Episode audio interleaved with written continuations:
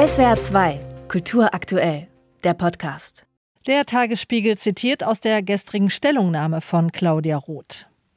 Die Statements bei der Bärenverleihung der Berlinale waren erschreckend einseitig und von einem tiefgehenden Israel-Hass geprägt.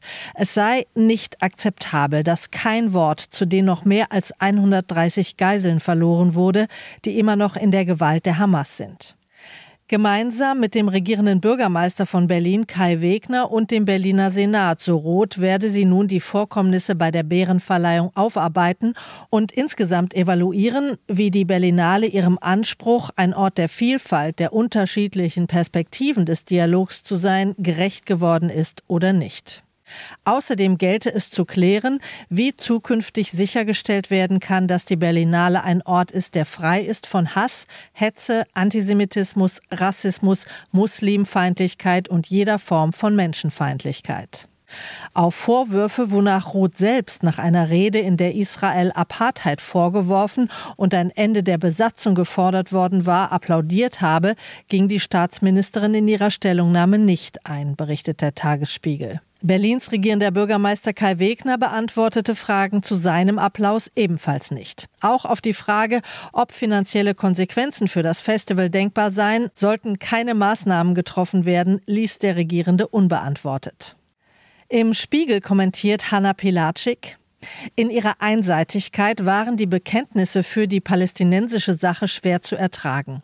Man sollte sie mit Nachdruck kritisieren. Je häufiger ein Waffenstillstand gefordert und die Solidarität mit Palästina bekundet wurde, desto lauter wurde das Schweigen zu anderen Gewalttaten und deren Opfern. Das galt besonders für die israelischen Opfer der Hamas-Massaker vom 7. Oktober und für die vielen israelischen Geiseln, die sich noch immer in der Gewalt der Terrororganisation befinden.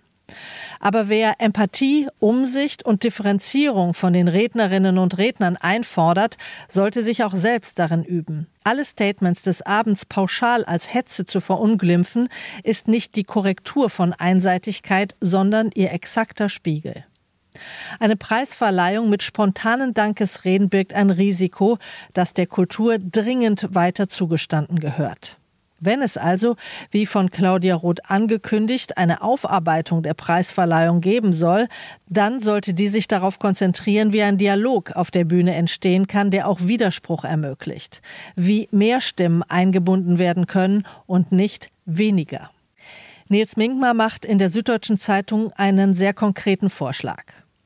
In der gegenwärtigen Lage sind sowohl die israelische Regierung als auch die palästinensische Seite nicht in der Lage, vermutlich auch nicht willens, eine zivilgesellschaftlich geprägte gemeinsame Zukunft zu entwerfen.